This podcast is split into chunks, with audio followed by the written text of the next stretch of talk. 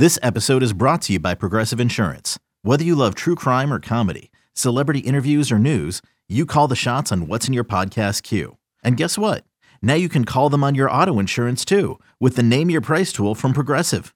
It works just the way it sounds. You tell Progressive how much you want to pay for car insurance, and they'll show you coverage options that fit your budget. Get your quote today at Progressive.com to join the over 28 million drivers who trust Progressive. Progressive Casualty Insurance Company and Affiliates. Price and coverage match limited by state law. Welcome to the InsideCarolina.com podcast on the Beat Live, Thursday night, 8 o'clock. Sponsored by Johnny T-Shirt, JohnnyTShirt.com.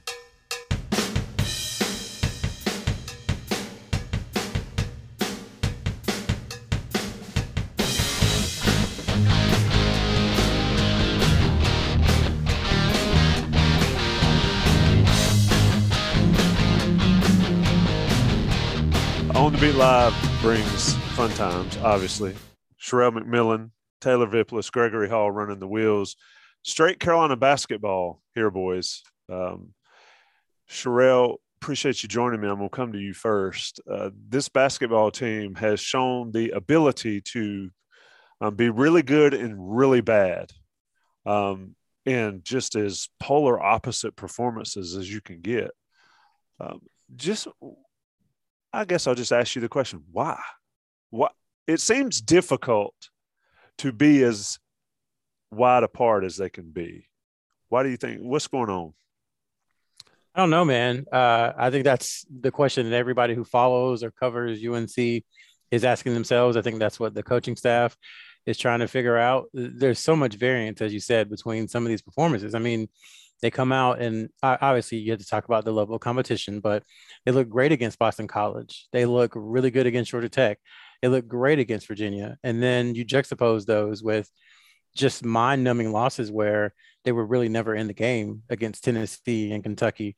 And then the other night. So I don't really have an answer. I think you can start to look at kind of this core group, and there's not to say that any of them aren't nice guys or anything, but sometimes pieces just don't fit together. And right now, the pieces aren't fitting. You know, we're into game 18 coming up, I think. And so you should start, this is when you should start to see some consistency from the roster. You should start to see roles defined. And it's like the roles are defined for 2 or 3 games, and then they're done. So, I just think Hubert Davis, it's a tough task because you've seen how good they can be. And the whole thing from Coach Smith was, if, I've seen you do it one time, I know you can do it over and over again. So let me see you do it over and over again. And this team just is not capable of it right now for whatever reason. Yep. Let's get right into something I think is important. And Hubert Davis really had no answers the other night. And he was talking about leadership. We've talked about the importance of leadership on the football field, but it matters on the basketball court as well. But you can't have a team full of leaders, but you can't have a team full of followers either. And it seems like watching this North Carolina team that when it goes bad for 1 or 2 players, it goes bad for everybody. Your take on that aspect of this, because I think if they had a strong leader that could step up, Dewey, Burt mentioned David Noel back when he played. At least I think it would reduce the amount of yo-yo effect that we're seeing. What do you think? Yeah, I think the biggest thing that stuck out to me after watching Hubert Davis's press conference after that Miami game is the fact that he's still questioning the intensity, the effort, the heart, the fight that this team has. And I think that does go back to a lack of leadership in that basketball locker room. Like, I know a lot of people are quick to blame Hubert Davis for this team's shortcomings right now, but we know how much this opportunity means to Coach Davis. We know how much he loves the university. He can't want it for the 13, 14 guys that are on the roster or the 7, 8 guys that are playing in his rotation, where if he's still questioning the effort, and we've seen it, the Kentucky game, Carolina gets absolutely blown out. We saw it the Tennessee game, they get absolutely blown out. They lose the Notre Dame game. They lose the Purdue game. Better effort, just maybe didn't execute as well. But this is now becoming a trend for this team where you're questioning the effort and the intensity. And that's a huge problem with the locker room. And in the podcast that's coming out tomorrow with Justin Jackson, we like start to break down the leadership issues that this team might be having.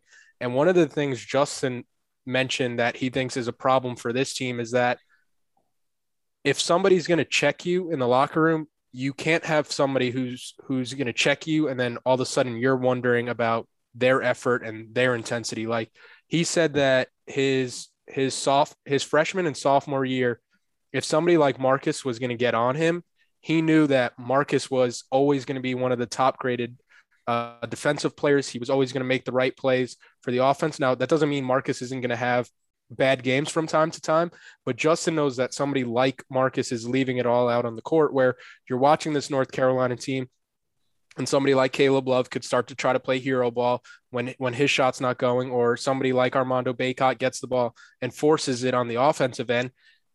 So they really don't have somebody who can check this team, knowing that they're all there. It looks like they don't know that individual success is going to bring more team success. So when they do get in these uncomfortable situations against the better teams, it's why they're struggling, and they're 1-5, I think, in quad one and quad two games. So then the only player that can hold others accountable, I think we could agree, is Armando, right? He seems to be the most consistent on that in that aspect. What do you think, Sherelle? I think I agree with that. I talked about it with Dewey the other night. Well, you know my thoughts on leadership, but we'll leave that for another day. I just think that I think we're all searching for answers, and in the search for answers, we're picking on the fruit. Even the head coach, you know, he searches for answers too. He's a first-year head coach. That's not disparaging to him, but he's never been a head coach before, so he's trying to figure out as well. And the easiest thing when things aren't going right is effort and want to and leadership, and these are all important things at some points, but I don't necessarily think that's the case with this team. Like, just go out and do your job. That's the easiest thing to do. You want to show leadership, go out and play hard, you know, the 30 minutes a game that you're in, or the 25 minutes a game you're in. That's to me, that's leadership. You want to show mental toughness, like make sure that Armando Bacot is getting the ball no matter what, because that's the best way for North Carolina to win. That's mental toughness. You want to show off what you can do, you know, defend. That's mental toughness. Just doing it over and over and over again is mental toughness. To, you know, it's not all the other stuff. So to me, I don't think it necessarily has to be Bacot. I think each individual on the team needs to say, and they've had 3 or 4 of these already. Hopefully this will be the last one. They need to say, what do I want to achieve this season with this team? And what is the best way for me to help this team achieve whatever I just, you know, answered, you know, the question before. And if they all do that and they all talk about it, then I think they can turn this thing around. There's still plenty of time to do that. But, you know, it just takes, you know, the old cliche, one game at a time. That's what it takes. And right now you're not seeing that from this team. You're seeing a game here, 2 games here, and then a game here, and then 4 bad games. And, you know, up the roller coaster goes and down it goes. So yeah, one thing that Justin mentioned in the podcast that people will hear tomorrow when it comes out is, like, it doesn't have to be Armando Bacot. Like, leadership doesn't equal who's scoring the most points or who's getting the most offensive touches. Like, the leadership can come from any of the starters. It can come from any of the rotation guys, just guys that you see putting in the work each and every day, and guys that aren't afraid to, you know, hold players accountable when things aren't going right, because I think that's a problem that this team has, where once things start to spiral out of control, they don't really have anybody to turn to and be like, you know, this is what's happening. This is what we have to kind of address, where it seems like everybody's kind of looking at Coach Davis for answers when he's like, you know, Coach Davis isn't putting on a jersey. He's not suiting up. So those guys in the locker room are the responsibility kind of falls on their shoulders right now. Taylor, shouldn't that be innate though? Shouldn't that be something that you just have? You're like, you know what? I'm not doing my job very well, so I want to do better. Like, where does the personal pride and that kind of stuff come in? At what point do we reach that? Because again, we've talked all the X's and O's, we've talked effort and leadership and all that stuff, but at some point you just got to go out there and play. Yeah, I think it's something you might think you're working really hard, but the other 4 guys or the other guys who are off the court might have a better view, where it's like, you know, a lot of times people in situations from when I've been coaching basketball, like people might think they're doing the right thing or that they're in the right spots or they're giving a lot of effort. But, you know, when you're watching film back and you're like, oh, what happened here? And it's like, oh, this player took a play off here. This player took a play off there. And then once you start to see that kind of add up, then it does have that kind of self-realization, like maybe I'm not working as hard or I'm not putting in the effort that this team deserves. But I think you do need people on the court at the same time that kind of know players' ability and know player standards. And that's another thing where it's like this team is a talented team on paper, but when you're talking about a talented team on paper that's adding – you know, Brady Manek, a transfer, Dawson Garcia, a transfer, players are in and out with COVID, players are in and out with injuries. This team really doesn't seem like they know how to hold each other accountable. And I think that part is just as important as a player taking that onus on themselves to be like, this is what we have to do. And this is my individual responsibility. Someone in the chat said that when the defense is doing well, the offense is doing well, and it works the other way. Well, when have we seen the defense play poorly? It's been against athletic, good competition. I wrote after the Miami game, because going into it was, can UNC do what they did against Virginia and Georgia Tech on the road? It no longer seems to be a road versus at home issue, because when you break it down, the 9 teams they've beaten at home have an average net rating of 165. Their 5 losses, the average net rating is 35. And that's skewed by a Notre Dame team that's in the 80s, right? So when it comes to defense is doing well, the offense is doing well, and the defense is doing poor, the offense does poor. Well, the defense does poor when RJ Davis and Caleb Love are getting beat off the dribble, when they're not responding to pick and rolls and pick and pops, and they're letting Leshevsky and Wardenberg just grab the ball off a ball screen wide open and knock down threes. I think that part of it is the energy and the effort and all that stuff. But the beginning of the Miami game, when they led 5-2 and then gave up a 14-0 run, that 14-0 run was fueled because Miami was fronting Bacot and 100% was not letting Bacot get the ball. And Bacot, when he got it, was getting swarmed and trying to do too much and not passing it out. And then the guards weren't hitting shots. Manek hit the first 3. The first 5 possessions were all 3s. He hit that first one. The next 4 were all misses. And the next thing they know, they're down 16-5. I think Hubert calls a timeout there. And then the rest is history. And the game's decided then, because there was no sense of a comeback after that, going back to the energy level that you guys were talking about. But I think it boils down to this team has not performed well against better teams, and that's an issue. And I think that's the main issue that needs to be fixed, is about why that's happening. And yes, it might be energy, it might be leadership and whatnot, or we see the rest of the way and the conversations, why is this team not putting in the energy and doesn't have the leadership, but just why aren't they performing? And it might be because they're just not athletic enough defensively to guard those teams.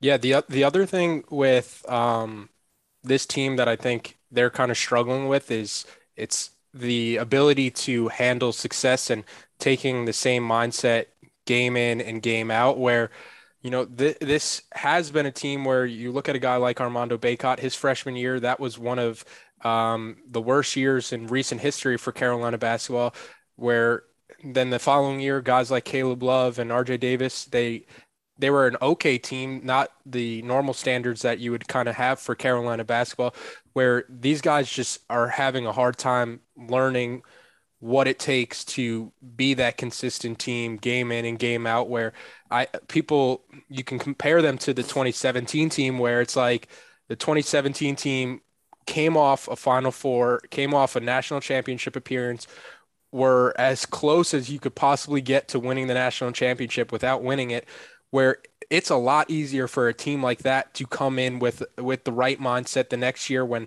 they know the process, they know the ins and outs of college basketball, they know how to, you know, manage a season. Where that's another thing. I feel like I'm talking too much about the podcast that's coming out tomorrow, because I still want people to listen to it. You're giving us the podcast. Yeah, I know. But you'll hear it in Justin's words, but because Justin was like, you know, every team in the country starts the season off thinking we're going to win the national title, but their team had a different mindset knowing where they were the previous season to be like, we're not going to be denied and we're not going to let any team kind of get in our way. And I think the other thing that fans kind of have to remember is like, when you're talking about this team, this is essentially outside of Brady Manek and Dawson Garcia, this is the same team that just 4 years removed from a national title, Roy Williams retired because he just felt like he could not connect to this team anymore. And you're seeing the same issues for Coach Davis, where after the press conference, a lot of his answers are, I don't know, or I'm still trying to figure it out, where he's having the same time. He's having the same difficulties connecting to this Carolina basketball team, where it's like, when you talk to Justin, he's like, nobody connects the players better than Coach Davis from those previous staff. So it's like there's bigger issues at hand for why this team isn't playing as well as the simple fact that it's a head coach issue when you go from somebody as talented, or not as talented, but as highly regarded and with all the accolades as Roy Williams to now a first-year head coach in Hubert Davis, where the team's just having the same issues still. I think let me chime in, and that's to Dewey's point he made the other night, and we're referring all over to different podcasts. But if it were this year's issues, then I think it's a coaching staff issue, and that's what people need to realize. It's not this year's issues, right? There's a man who won 900 games and several national championships that sits in the front row or off to the rail on the Smith Center because he could not accomplish the same issues that this team is facing under a different coaching staff. So that puts it, for me, in perspective, 1, 2, on the players to wake up every day and want to play and not get beat to death. And Gregory, I'll let you ask Rail's question, but my thing watching this team is, yes, they've lost to more talented and better basketball teams, but they don't just lose. They get punched repeatedly and don't put up much of a fight, except against Purdue. And I thought they played well enough against Purdue. If they'd gotten a few breaks, they could have won that game. But against Miami, it was like, we're up 5-2. They got a little swag. Bam. Miami punches them. It's over with.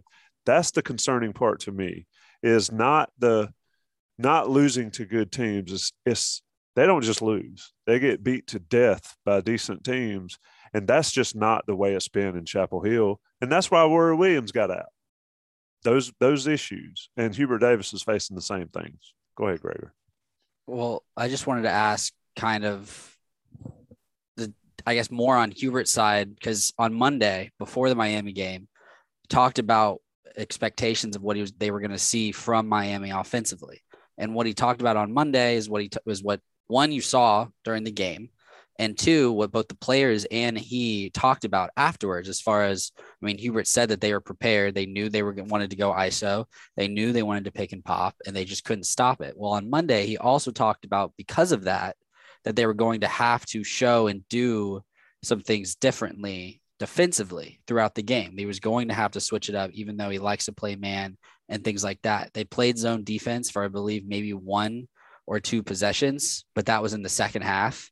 And it allowed a bucket, by the way. But just curious. He called 2 timeouts in the first half, rightfully so. They gave up 14-0 run and a 10-0 run and a 9-0 run, all in different spans of the first 20 minutes.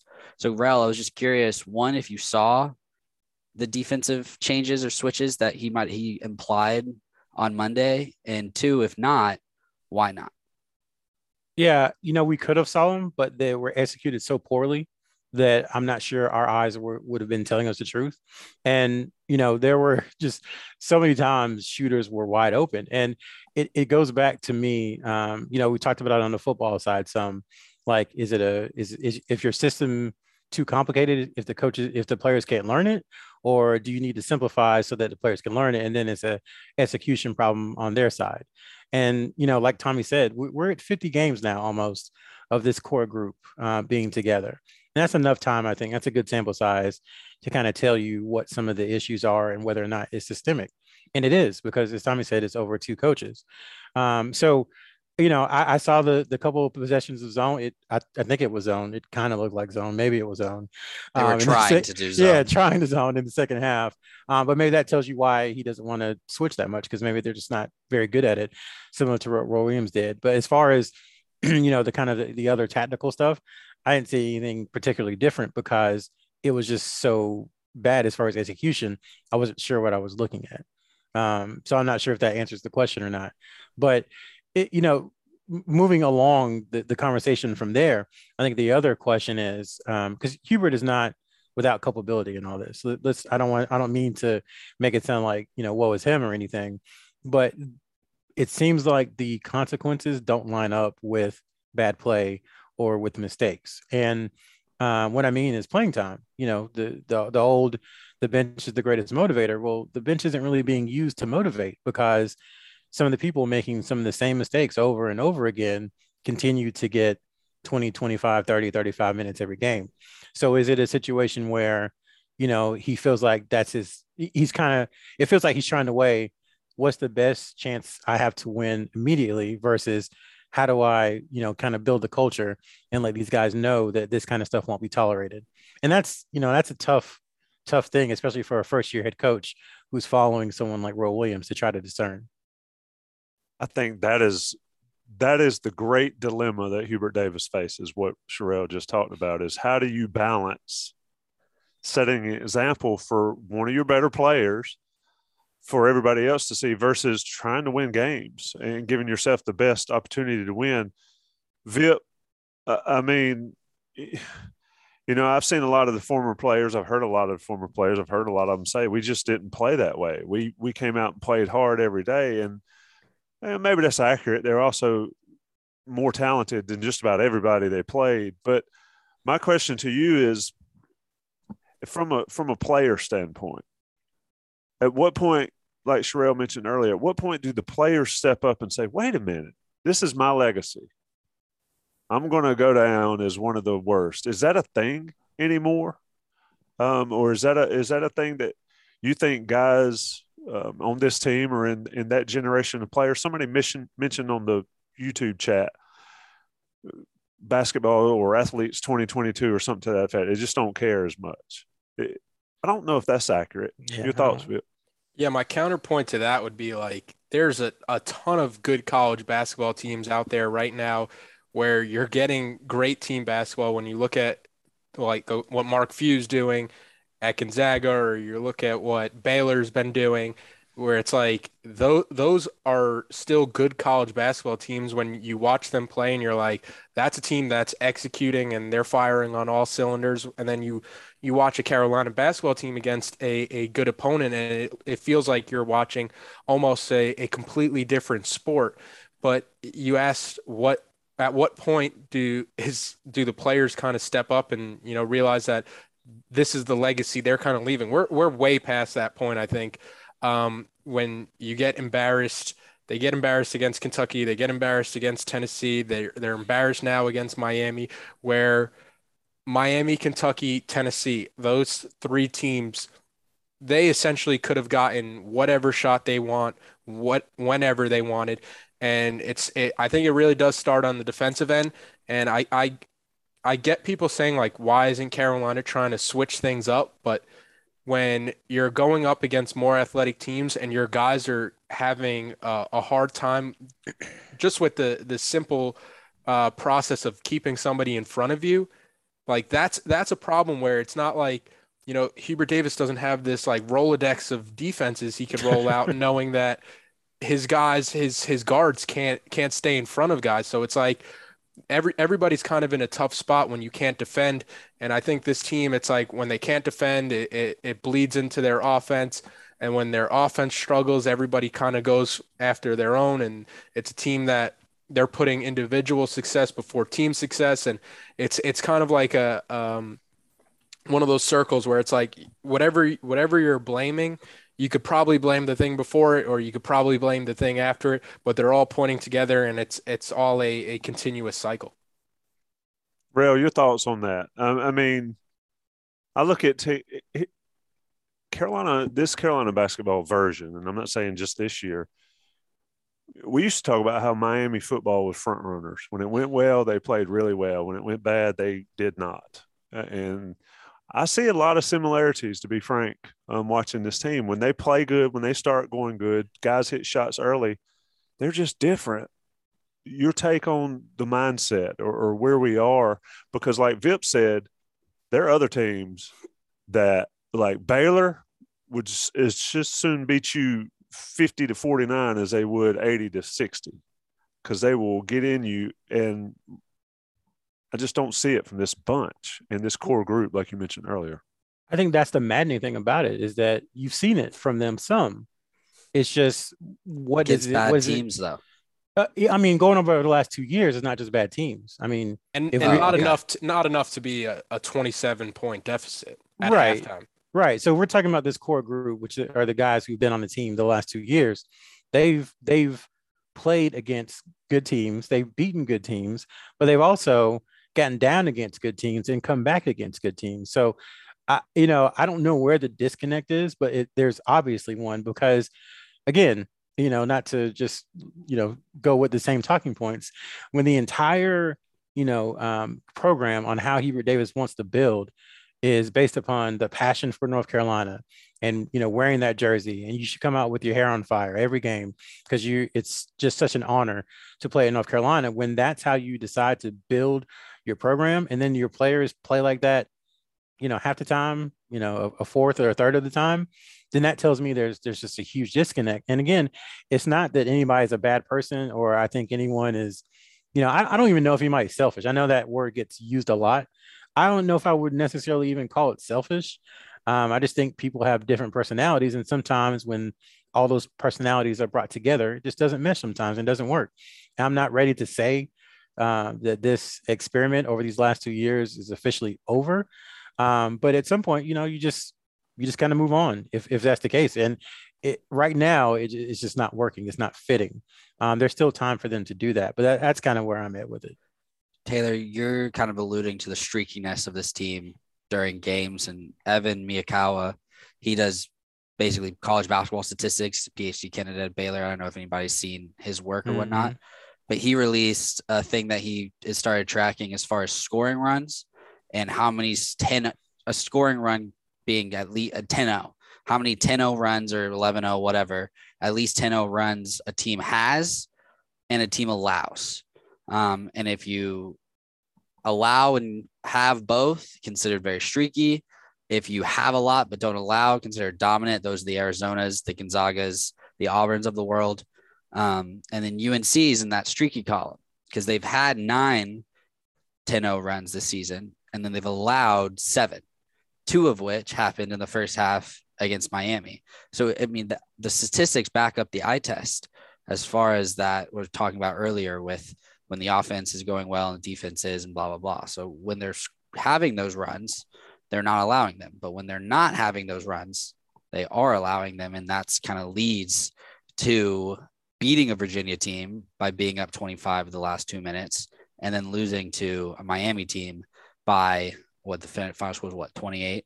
So the statistics back up what we see on the court as well. Tommy, and that's mental toughness too.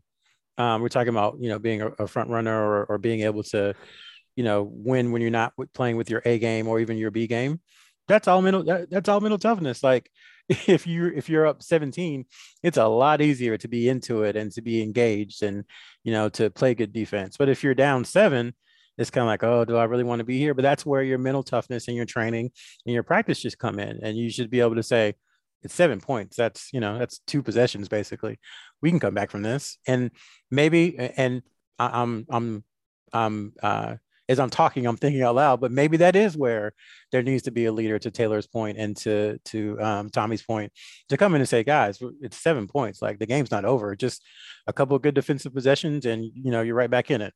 But to me, it's a sign of wavering mental toughness, and whatever they need to do to correct it. I don't know how you improve that, over the course of a season where you're playing every 3 days, but that's to me where the key weakness is the ability to do stuff consistently over and over and over again. And it's super boring. It's not fun to be like, oh, I got to set a good screen. That's not fun. Nobody really gets off on, setting screens, but that's what they have to have, is consistency over and over and over again. They did it against Notre Dame. They came back down, 13? So it's not like they've never done it before, and they need to figure out how to do it. They also were down big at Charleston in a rowdy environment earlier in the season. So they can look at film and be like, look, we've done it before. Like, it's not like you don't know how to do it, right? As far as not teaching them how to come back. Which is even more, again, maddening. They've done it before. They just can't consistently do one thing. What's something that they do consistently well every single night? Is there anything? Maybe hit free throws. They've shot three free throws better. Prevent offensive rebounds. That's a legit thing that they do consistently every night. And not force turnovers. Oh yeah, they're 300. They're almost back to last in the country. Those are two things though. Yeah, those two things. So, and I don't know. I defer to Taylor on this because he's been around. He's been on good teams and been around people on good teams. But I feel like you have to have something that you can do every single night. Something you're going to be a good team. Yeah, something you can lean on. Something in your toolbox. It doesn't matter what it is, but it has to be something. Which is even more maddening because, and we saw it in Sherelle, we talked a lot about it with, Bryce Johnson and Kenny Meeks, is if you're not scoring, do something to add to the team. And those guys never figured it out until they were juniors and seniors. This bunch, at least the guard play, may not ever get the opportunity. It's just a situation where the times have changed, but that's what I don't understand. And I think that's what Hubert Davis's goal is here, is to get Carolina to do something consistently. You can say what you want to about Virginia. Virginia has played a style of basketball that is not pretty at times, but when they're rolling, it's nice. But they do what they do on defensive end consistently, regardless of how good they are or whatever. That's what that's the challenge I think Hubert has, is to figure that out for this team and at least make some progress going forward. What you got, Gregory? Yeah, I'm just scrolling through the chat looking for questions because we have just kind of been bouncing around and whatnot. But S. Luke 731 asked earlier when we were talking about Hubert not using the bench as a motivator, and I think Tommy you might have tweeted this out during the game. What does it say to Dontrez and DeMarco and the other guys on the bench that they can't even get a game when the starters are losing by 27 in the first half? And what that might be affecting the opposite side of not using the bench as a motivator, the guys on the bench, that can't necessarily facilitate confidence, right? Y'all's thoughts on that? I'll chime in, and I'd love to hear Sherelle's point after me, but we talked about that this year. These guys are getting drilled in certain games, and they're still out there. And Dewey pointed out there have been plenty of opportunities for Coach Williams to go 5 in, 5 out, or sub 5 out. And for whatever reason, that doesn't happen with Coach Davis. And we talked about it over the course of years, why that is or why that may be. But my thing is, if I'm sitting on the bench and I'm decently talented, let's be realistic. These guys aren't 5 stars. They're not top 10, top 20 recruits.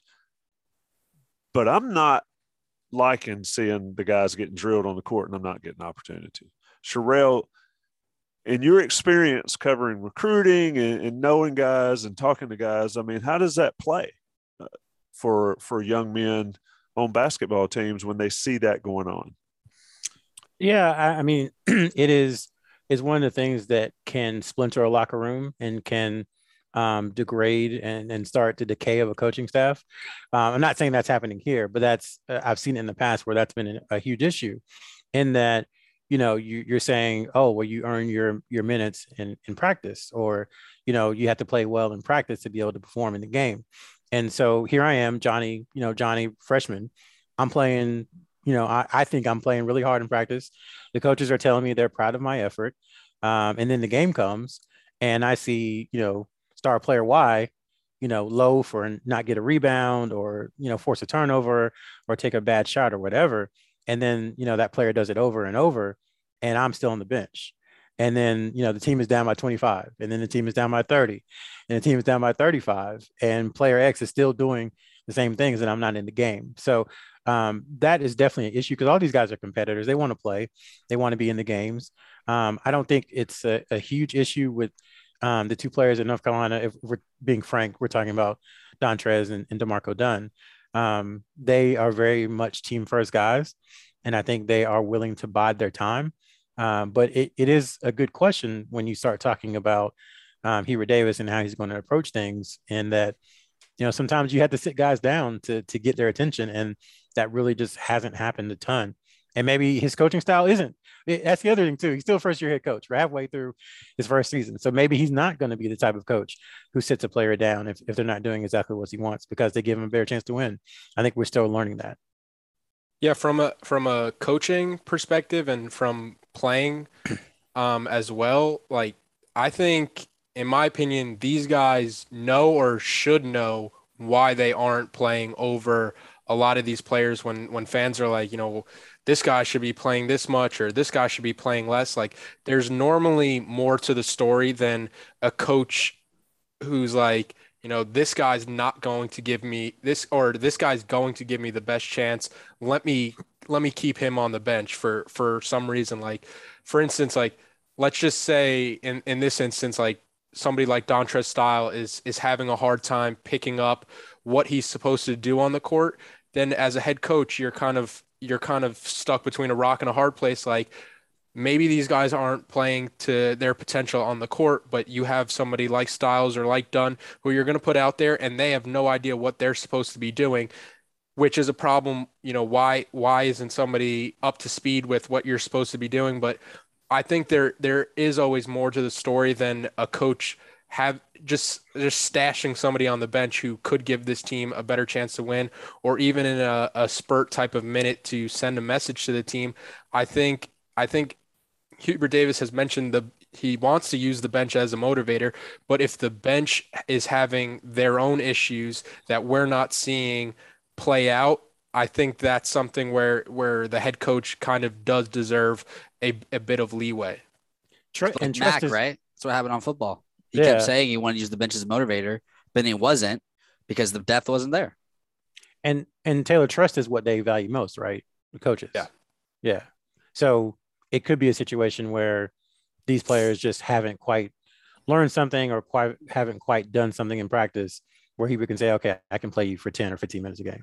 Yeah. If a player is out there struggling defensively, like with a matchup, you would rather that person in the game than somebody who's just going to be out there wandering and looking lost. Like, I do have faith in the coaching staff that they're playing the people that they think are going to give them the best chance to win. And I think the people in the locker room kind of have that built-in understanding that the coaches are going to do that. Yeah, I think you mentioned trust there. I think trust all the way around within a program, not just Carolina, but everywhere, that players trust the coaches are doing them right, and the players trust that the coaches are doing everything they can to win games, because ultimately, and I've referenced it over and over and over, Max Owens back in the day, I asked him a question about not playing, and he said, I don't care as long as we win. It was when they started losing that issues arose, so we'll see how Hubert handles it. Sherelle, one thing people ask all the time, and I know it's fluid and it's not as black and white as we all think it is, but how does performance on the court affect recruiting and affect guys' opinions of Carolina, thoughts about Carolina? I know Don Callahan would say one game doesn't make a difference in a football recruits, but trends and in seasons do matter. How does that apply to the basketball side of things? I think it's fairly similar. Like, you know, no recruit isn't going to — that was a double negative. I should say that differently. A recruit is not going to sign elsewhere if he likes Carolina because they lost to Miami by 47 points the other night or whatever. That won't happen. But, you know, if there's a season where North Carolina, you know, for instance, goes 8-20 or 14-18 or something like that, and the guy at their position doesn't look good, doesn't look like he knows what he's doing, that can hurt because, you know, when you're talking about top 25, top 20 type players who North Carolina should be recruiting and who North Carolina has recruited historically, they want to get to the NBA. And most of them are happy to come in, unpack their bags and all that. But the ultimate goal is the NBA. So if you don't show a clear path of, you know, how someone before you at your position did that, or how you plan to use them, or if it just looks bad, that can be an issue for sure. But one individual game doesn't change anything. But to your point, for UNC, this is a kind of a 3-year trend now of not being, you know, one of the elite programs in college basketball. And so that's when you start having issues. That's when things start to go south. They've done well because they have Simeon Wilcher, who, depending on what service you're looking at, is a top 10 or top 25 guy in 2023. They had a amazing class in 2020, and then the pandemic, I think, hurt them a little bit in 2021, and then a solid class in 2022. So they're still recruiting fairly well, but they're at the point now where if I would say they've got a year or two where if things don't improve, then it'll really start to affect the recruiting, especially deep into like 2024 and 2025, you know, going down the road a little bit. And Ro, last week you had a scoop up, and if you haven't checked it out, people listening, definitely go do so. Well, without kind of basically recapping what the scoop was on the premium, what's been going on in the basketball recruiting world as far as guys, offers, just across the board? What have you been up to? I'm the GG Jackson writer at this point. That was a joke. So GG Jackson is UNC's, he's their top target in 2023. By far, he is someone they identified back in May. And he has kind of had a really amazing rise over the course of the last 5 months, going from someone who people were like, oh, he's top 30, to, oh, he's top 15, to always top 5, to, hey, he might be the number one player in the class. So this is that type of player that North Carolina is recruiting. And they have a lot of built-in advantages. He grew up a Carolina fan. His dad is a Carolina fan. Everything we know, we've been told over the last few months, is that Carolina is in a really good spot. Hubert Davis has been ultra aggressive in how he uses his evaluations, how the staff uses their evaluations with him. So they're doing all the right things. But there's a school down the road who he's officially visiting starting tomorrow. And right now, I know fans don't like to hear it, but they just have more recruiting cachet than North Carolina. That's just the way it is. But a win for someone like Gigi will go a long way into kind of that narrative we just talked about of how North Carolina seems to be a program, maybe not on the way down, but that has leveled out. You know, signing a class like Wilcher and Jackson would go a long ways towards changing that. So we'll see. He has talked about making a decision in the early spring. He's already officially visited Georgetown, UNC. As we said, he'll be going to Duke. He'll officially visit South Carolina, and then potentially visit either Virginia, or Auburn. So those will be his 5 official visits. And I do think he wants to make a decision and get it over with, sooner than later.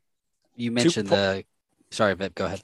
Yeah. 2 points I just wanted to make real quick is when it comes to recruiting, I've been in like the high school basketball coaching scene the past like 3-4 years. And I think people would be surprised of how popular Duke is with this new younger generation, where it's like when I was growing up, like Carolina basketball was everything. The Jordan Brand, the Carolina Blue, Sean May, Tyler Hansbrough, like Carolina was the cool place to go. But that has kind of flipped within this past decade, where now it's like Duke is that it school for a lot of recruits. And the second point I wanted to make quickly is, Gregory, I'm glad you asked Rel what he's been up to, because me and Rel are both in the Charlotte area, and I'm at Providence Day coaching basketball for the Chargers. And I've been trying to get Rel to a game for a week, but you know, he's following the Jackson beat.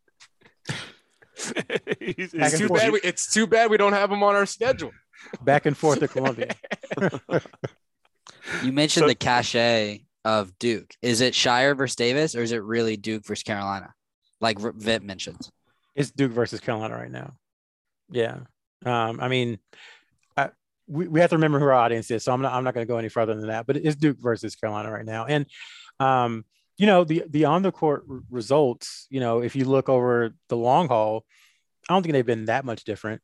Now, over the last 3 or 4 years, you've started seeing Duke surge a little bit when North Carolina They didn't miss the tournament, but they would have missed the tournament if there was a tournament. Duke doing the same last year, but now Duke, is a top 10 team with, two of probably the 8 or 9 best players in the ACC. So that is kind of where things are. But again, this stuff flips so quickly, man. It all it takes is one guy, and things are drastically different. So I don't want UNC fans to think that they are a permanent, underclass to the top elite of college basketball. It could likely just be a dip, or it could be permanent. We just don't know yet. But the returns from Hubert Davis on the recruiting trail, I think, have been fairly positive in that the class that he signed in 2022, he took over in April. None of the 4 players who signed with UNC had an offer from North Carolina before Hubert Davis became head coach. And 3 of those players were committed within 2 months. So he definitely identified who he wanted. He, had a whole bunch of targets and basically used that leverage to make sure that he got, some good players in Chapel Hill. Now, they're not top 10, top 15 guys based on ranking. They're not that, but I do think they can be productive. And then if you look at, again, 2023, hit a home run with Sim Wilcher. I mean, nobody was expecting that when it happened, and maybe opening up the New York pipeline again, where North Carolina has been really good for a long time. So if you're able to pair Wilcher with Jackson with a solid class in 2022, with a solid class in 2021, and then use the portal to fill in the gaps, then you start talking about a team that can do some things, but that's still a couple of years off. So it's going to take some time. And I think that's where we're at with Hubert Davis. It's going to be time. He's not, to anyone out there, he's not losing his job this year. And more than likely, barring something completely disastrous like 0-29, he's not going to lose his job next year. So let's go ahead and not talk about that, and let's kind of see where North Carolina's at, in year 3 and year 4. Hubert likes Wilcher so much, he's mentioned him in his press conferences. You mentioned first-year head coach. You mentioned patience, and Sherelle, in the social media world, patience is not a thing that is in great supply. It's like if you're going into food line looking for groceries, you're about as likely to find patience in there as you find some bread when the snow's coming to North Carolina. I'm not telling the people who are saying he's not going to be a great head coach. I'm not telling them they're wrong, but I don't know. And the only way we're going to find out is over the course of time.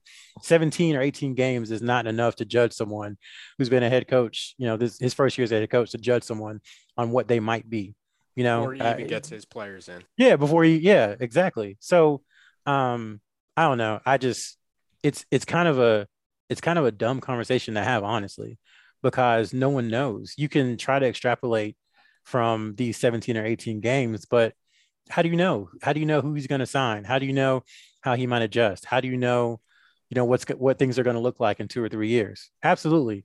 He could be gone, year 3, year 4. But to anyone who's acting like it's a foregone conclusion, I don't think that's wise. It just goes back to the conversation we had either preseason or after the first couple of games, that it was a win now mentality and the expectations are such. And when that doesn't happen, then you have that conversation occurs. It's not necessarily the expectations thing, because there weren't really any expectations, but eventually winning is going to be necessary. Oh, for sure. And he, again, he's not without fault. He put a lot of that on himself by some of the things he said. So again, first year head coach, I think maybe in the future, you'll see those kind of comments maybe be a bit more mooted than they were in the past. Don't forget, Carolina swept Duke last year. Of course, they play twice coming up. And it's an interesting rivalry. But, yeah, I will agree with you. They get certainly the majority of the attention these days. Let me ask a question before we get out of here, and we're going to wrap this, and we're going to stay under an hour, or right at an hour. I promise Vip that. Vip, best player in the league, best Carolina player in the NBA right now. Best Carolina player in the NBA. Somebody posed a question on the message boards, I think. I just found it interesting. Brendan and I talked about it on Twitter, and then it made its way to the message boards. If I had to pick the best player, I think the player that plays the biggest role for his team and the success of his team is somebody like Cam Johnson. But I think you could make the argument for just talent-wise, somebody like HB – or somebody like Cole Anthony. But I think for when you're considering who's going to play the biggest role and the most important role for his team to kind of get over the hump and the next level. It's somebody like Cam Johnson who shoots the ball at an unbelievable clip. And the Suns were an NBA Finals team last year. They're one of the two best teams record-wise this year. And it's going to be somebody like Cam Johnson playing a big role for this team to ultimately win an NBA championship, I think. Real. Vip said it all. I agree 100%. I think it's Cam Johnson. And then you have to think about Harrison Barnes, even though that's another conversation for another day. I think people are a little too hard on him. The dude's made like $150 million. He's won NBA titles. Like, what more do you want from him as, you know, a lower half of the top 10 pick? Like, what more do you want? Anyway, but yeah, I think it's Cole Anthony and Cam Johnson. But yeah. I would probably lead Cam just because his role, he's so important to everything they do. I know. I came up here to do the podcast, and Phoenix was on TNT tonight. And I was going to sit down and watch it, and then I remembered that we needed to get this podcast done. I agree. I like Cole Anthony's. I said all along that he was going to be a really good pro, and just what he was trying to do at Carolina just wasn't set up for that. But anyway, guys, it's always been fun to talk. I mean, Carolina basketball, this stretch coming up, what is it? Saturday, Monday, Wednesday, Saturday? Is that what it is, Gregory? And then Tuesday, right? Yes. And then Saturday, Duke. So this team is this team's got it in front of them, and we've talked about net rankings and all those stuff. They got to stack wins a lot and pick up some and maybe get one against Duke or two against Duke. Otherwise, the NCAA tournament's going to be it's going to be an interesting selection Sunday whenever it gets down to that. Speaking of the Duke game, Duke's talking about and considering not letting any fans or non-essential personnel into the arena moving forward. Could you imagine if Coach K's final game against Carolina has nobody in the building?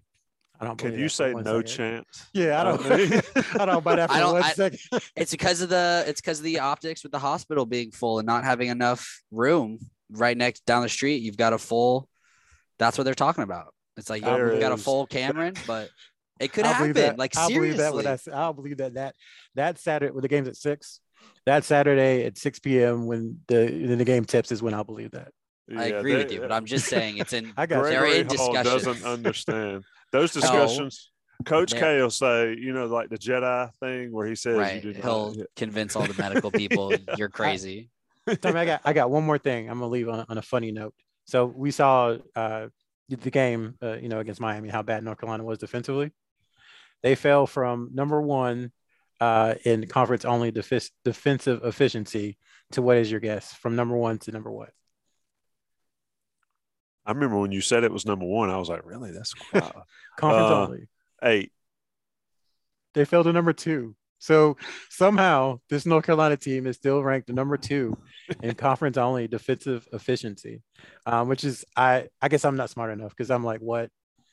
Yeah, I don't also that. They fell 13 spots in KenPom's rankings, which that's pretty severe. Yeah, that is severe. In one game, you go from 24th to 37th. Yeah. They had their work cut out for them if they're going to try to make the NCAA tournament. But good gracious, that Miami game was something else. It reminded me of the Maryland game up in College Park when they lost by 40. And I made the comment way back then and said, my rec team wouldn't have lost to Maryland by 40 tonight. And got flamed on the Inside Carolina message boards. Boys, it's a pleasure. Vip, Rail, Gregory Hall, I'm Tommy Ashley, on the beat live, Carolina basketball facing the critical stretch coming up. I'm sure we'll talk about it next week. Everybody be safe. Take care. Johnny T-Shirt sponsors us, and take care of them. And rate, review, and subscribe. We out.